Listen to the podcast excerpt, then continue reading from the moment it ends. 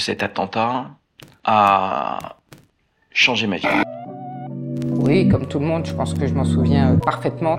Des nouvelles de l'attentat qui s'est produit il y a un peu plus d'une demi-heure rue Copernic dans le 16e arrondissement dans une synagogue. L'explosion, c'est comme une, une vague très puissante. L'explosion a eu lieu aux alentours de 18h45. Qui voulait frapper les palus qui se rendaient à la synagogue et qui a frappé des Français innocents. C'est pas quelque chose qu'on peut gommer entièrement, même si on essaie de vivre le plus normalement, le plus joyeusement possible. Une seule chose et un message pour eux et pour tout le peuple français et pour des, tous les juifs de France. Nous n'avons pas peur. Vendredi 3 octobre 1980 à Paris, il est 18h38, le week-end commence et dans la synagogue de la rue Copernic, l'office de Shabbat touche à sa fin. C'est alors qu'une déflagration secoue les murs de l'édifice construit au siècle précédent. L'attentat de la rue Copernic fera quatre morts, marquant à jamais l'histoire du lieu et des fidèles présents ce jour-là. Dans cette série de témoignages, des hommes et des femmes nous racontent ce que cette journée a changé dans leur vie et dans leur rapport au judaïsme et à leur synagogue, alors qu'Hassan Diab a enfin été condamné pour cet attentat, 43 ans après les faits.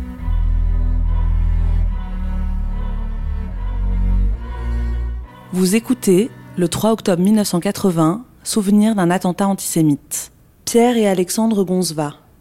Alors 3 octobre donc 1980, j'étais en prépa le vendredi soir, j'étais en cours, je suis sorti de cours vers 6h, 6h, un, petit peu après 6h, et je suis arrivé à la synagogue à 6h20. donc je suis pas parmi les derniers être rentré, mais euh, pas loin quoi, avant l'explosion.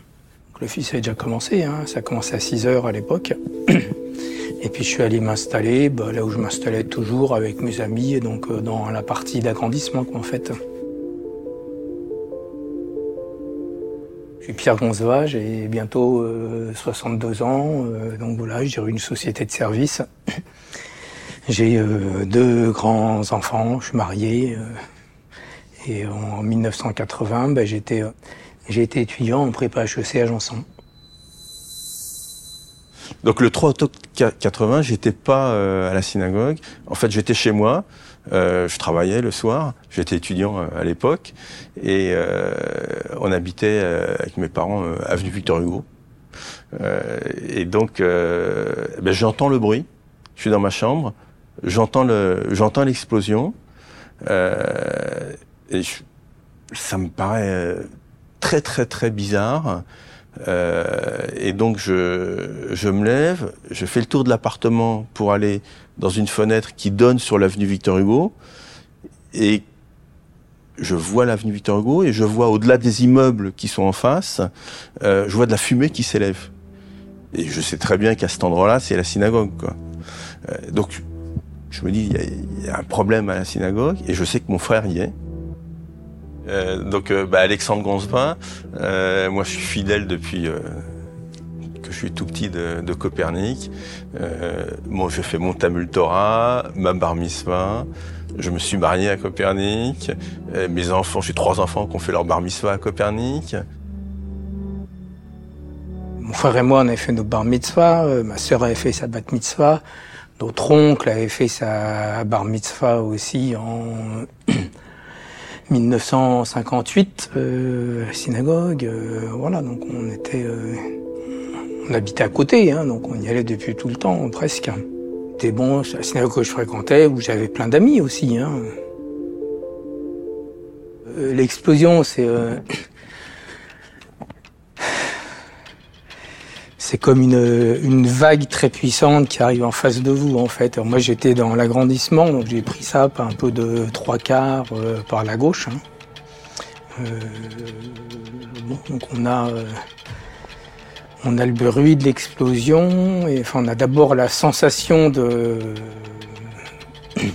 la déflagration et un petit peu en décalé, on a le bruit d'explosion. C'est pas complètement simultané. C'est un peu étonnant comme euh, sensation, c'est-à-dire qu'on ne sait pas si c'est le son qui vient plus tard ou alors si on a le ressenti de, la déflagration et la, compréhension du son qui vient un petit peu en décalé, mais bon, on a deux choses qui viennent pas complètement simultanément. Et puis donc, bah, j'étais, euh, moi, j'étais sur une chaise dans l'agrandissement, j'ai été projeté au sol, euh, voilà, je me suis dit, qu'est-ce qui se passe Et puis après, je me suis dit, bon, bah, c'est un attentat. voilà, j'ai tout de suite eu l'idée que c'était un attentat, que enfin, j'ai pas été étonné, quoi, en fait, qu'il y ait ça. Puis bon, je me suis dit, bon, bah voilà, j'ai pas de sang, j'ai mes mains, j'ai mes jambes, donc je suis pas blessé, donc je suis vivant.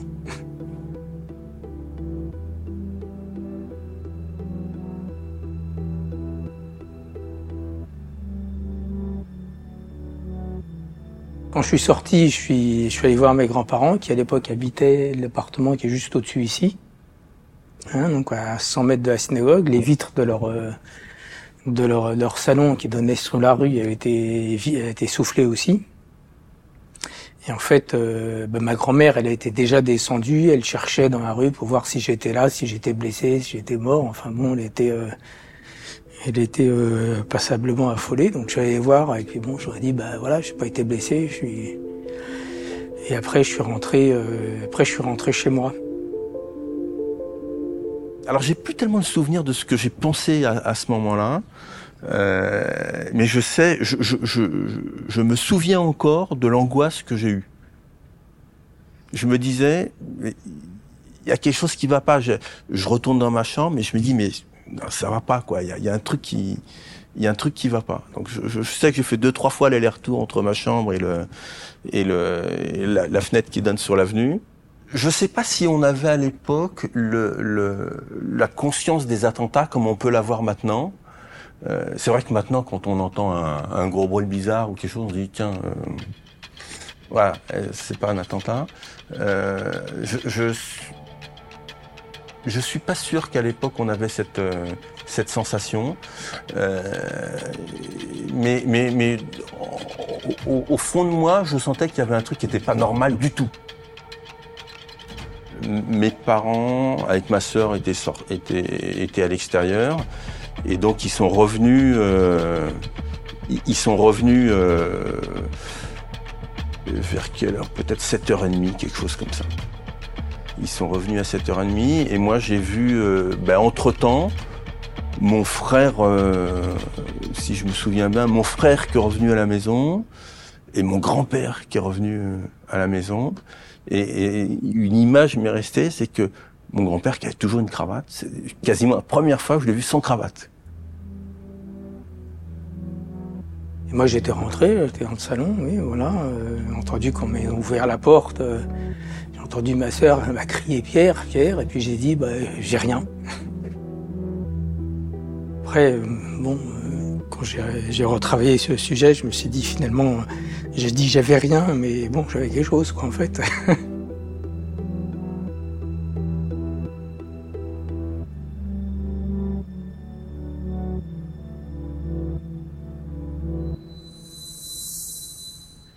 bah, en fait, euh, voilà, euh, j'avais euh, physiquement rien, et puis la vie a repris son cours. Hein. Moi, j'étais en prépa, en deuxième année de prépa HEC. j'avais les concours euh, 7 ou 8 mois après. bon, donc, je sais pas si j'ai travaillé le, le, soir ou non. Enfin, en tout cas, le lendemain matin, j'étais en cours, comme d'habitude, quoi, en fait. Hein.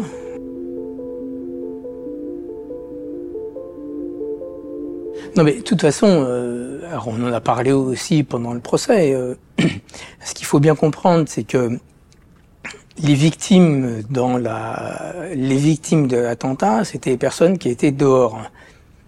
Euh, il y a eu la phrase malheureuse de, de, Raymond Barre dont tout le monde a parlé, mais de toute façon, c'était la façon dont ça a été, euh, dont ça a été vécu euh, par la société et par la justice à ce moment-là. C'est-à-dire que les personnes à l'intérieur de la synagogue n'ont pas été considérés comme des victimes. Il y en a eu deux, trois qui ont été, qui, étaient portés, ils sont portés partie civile. Même le rabbin Michael Williams n'était pas partie civile. Hein. Il faut bien voir qu'il est venu au procès euh, il y a deux mois, trois mois, euh, en tant que témoin. Et quand il est arrivé en tant que témoin pour témoigner, il dit mais vous êtes victime, vous pouvez euh, porter partie civile, vous constituer partie civile.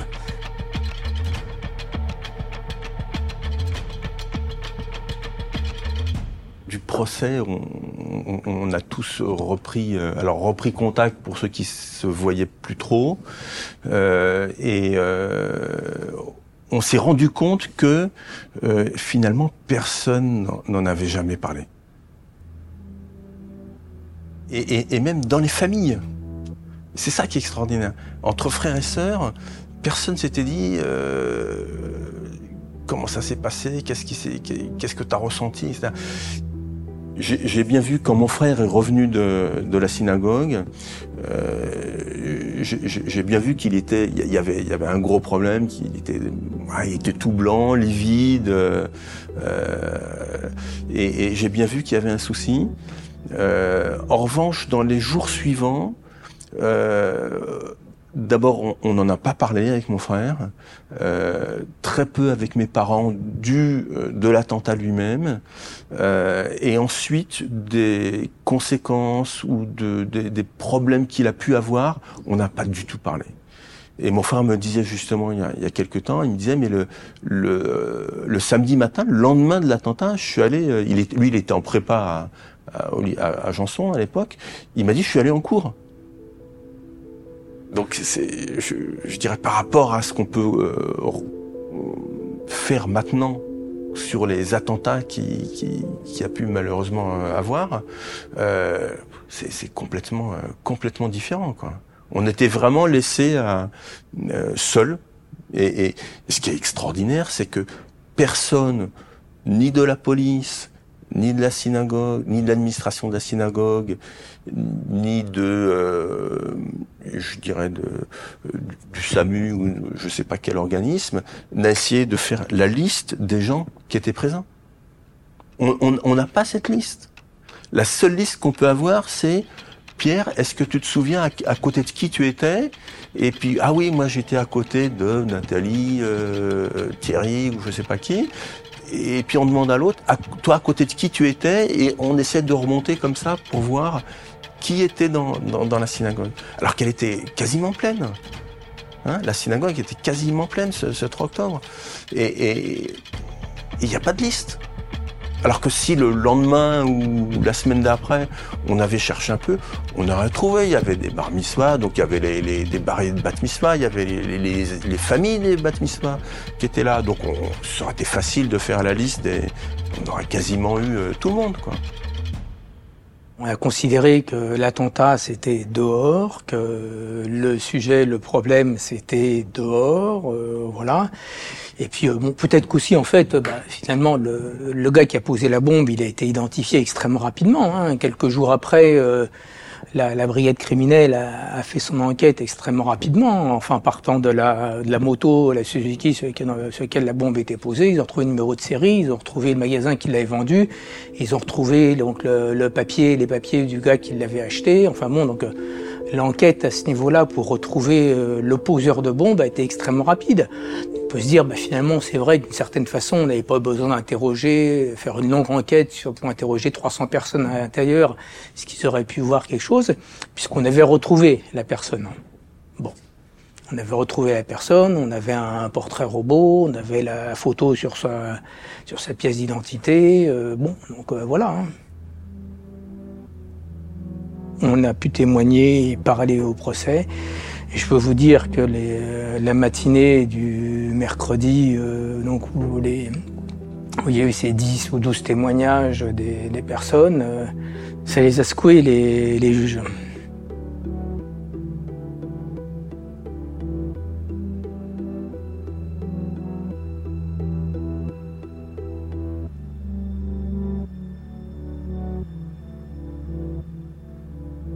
Et je pense que le, procès a été un, élément important pour euh, nous permettre de alors conclure une période pour évacuer le traumatisme. Euh, mais c'est vrai qu'on en a moins parlé de euh, qu'est-ce que tu as ressenti sur le moment. Et, et, et, ça, on en a, je pense qu'on en a jamais parlé, ça.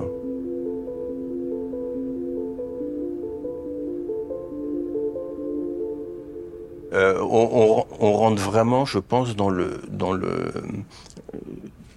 point sensible du, j'allais dire de mon traumatisme de, l'attentat, c'est qu'effectivement j'avais et, j'en ai parlé avec, euh, avec d'autres amis là justement euh, pendant le procès. Euh, on se demande jusqu'à un certain point, on ne s'est pas reproché de pas y être. Et ça, c'est extraordinaire comme, comme, comme, sentiment. Et, et on s'est, on s'est dit, mais moi, je me disais, mais j'aurais dû y être. Pourquoi j'y étais pas? Et à un moment donné, je me suis reproché de pas y être.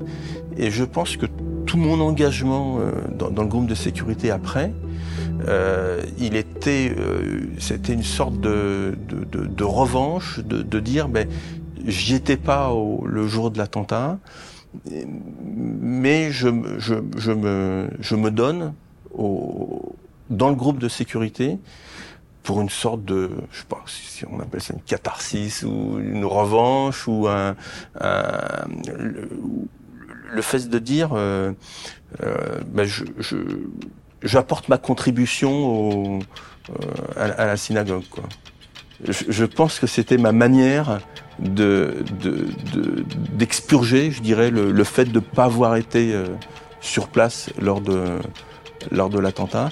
Et en réfléchissant et en voyant la manière dont, mes amis ont, témoigné lors, du procès, je pense que, euh, enfin, j'ai remarqué que certains euh, étaient encore à fleur de peau et que le, le, le, le traumatisme était euh, extrême encore maintenant 40 ans après. Et ceux-là, c'est ceux qui n'avaient, je dire, quasiment pas participé à nos activités du groupe de sécurité. Et je pense que le fait de, de s'être retrouvé au, au, dans, dans, ce groupe, ça a pu euh, euh, nous euh, nous permettre d'expurger le, le, le, le, traumatisme. Et, et alors, c'est vrai qu'on parlait dans le groupe, on parlait pas de l'attentat.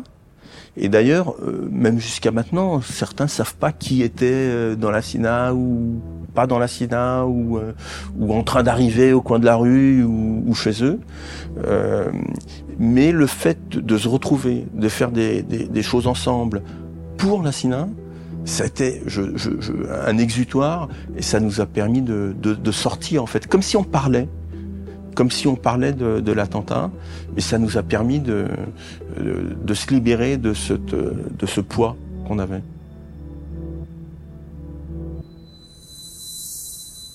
comme je dis, on n'a pas été considéré comme victime par euh, la société, la justice, l'entourage, la police, etc. On était, on était des, les à côté de l'événement et on n'a pas été blessé. Donc finalement, bah voilà, on s'en est bien sorti et euh, on était tous euh, étudiants, jeunes professionnels, etc. Avec euh, focalisés sur autre chose, des concours, des examens et, et voilà. Donc on s'en est sorti et on a passé les choses euh, comme ça.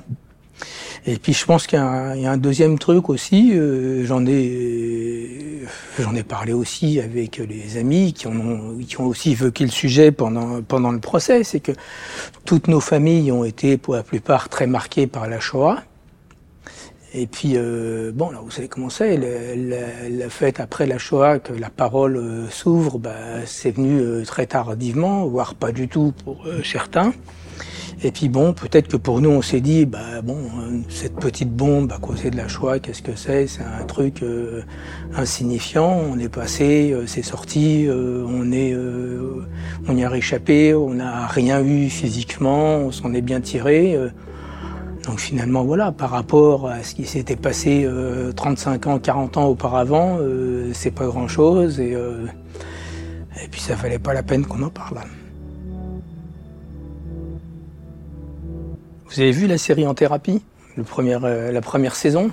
Et Reda Kateb qui avait, euh, qui, jouait le rôle d'un policier qui était allé au Bataclan. Et j'ai vu cette euh, série, j'en ai parlé avec ma femme et je me suis dit, bah, c'est peut-être le moment de, creuser un peu le sujet. Et c'est à ce moment-là que j'ai commencé à en parler. Oui, tout à fait. En fait, j'ai fait de l'EMDR. C'est une, une technique qui permet de revivre les, de revivre des moments euh, difficiles, traumatiques, euh, pour euh, de, revivre les émotions, pour euh, bah, justement pouvoir mettre de la distance et, euh, évacuer le, le, sujet, que ça reste pas en arrière-plan en permanence. Bah, on revit, euh, on ressent vraiment les, les, émotions et, le, tout le déroulé, quoi, voilà. C'est ouais, c'est des, des séances de MDR, c'est très intense. comme je disais à la personne avec qui je le faisais, c'est comme une heure de MDR, c'est comme euh, une heure d'entraînement de Krav Maga, quoi. À la fin, on est euh, lessivé. oui, bah oui, bien sûr. Moi, je pense que ça a été euh, très positif. Ce qui est étonnant, c'est bon, dire, je, suis le seul de tous mes groupes d'amis à avoir fait ce, travail. L'attentat a forcément changé mon, lien avec la, la, synagogue. Je dirais qu'avant était plus un lieu de euh, ou de prière pendant les fêtes ou de réunion avec d'autres amis euh, quand j'y allais. Mais là, je me suis, euh, comment on dirait, au fur et à mesure des années, je dirais, je me suis approprié la synagogue. Le fait de rester tant d'années à l'entrée, je connaissais tous les fidèles, tous les fidèles. Et il y, a, des tas d'histoires qu'on peut raconter de, fidèles qui entrent et, et, qui se passe avec euh, avec eux. Et, le fait de euh, euh, de rester tant d'années, je me suis je me suis dit cette synagogue, elle, est à moi. C'est ma synagogue, c'est viscéral en fait. Mais quasiment au sens propre du terme. C'est ça qui est extraordinaire. Mais, mais ce, ce, groupe de, de, de jeunes alors à 40 ans d'écart maintenant, hein. on avait 20 à l'époque, on a 60 maintenant. Euh, on, s'est bien, on s'est retrouvé euh, lors, du projet parce que certains habitent à l'étranger, etc. Et euh, je, trouve qu'on on est, on, est l'histoire de, Copernic.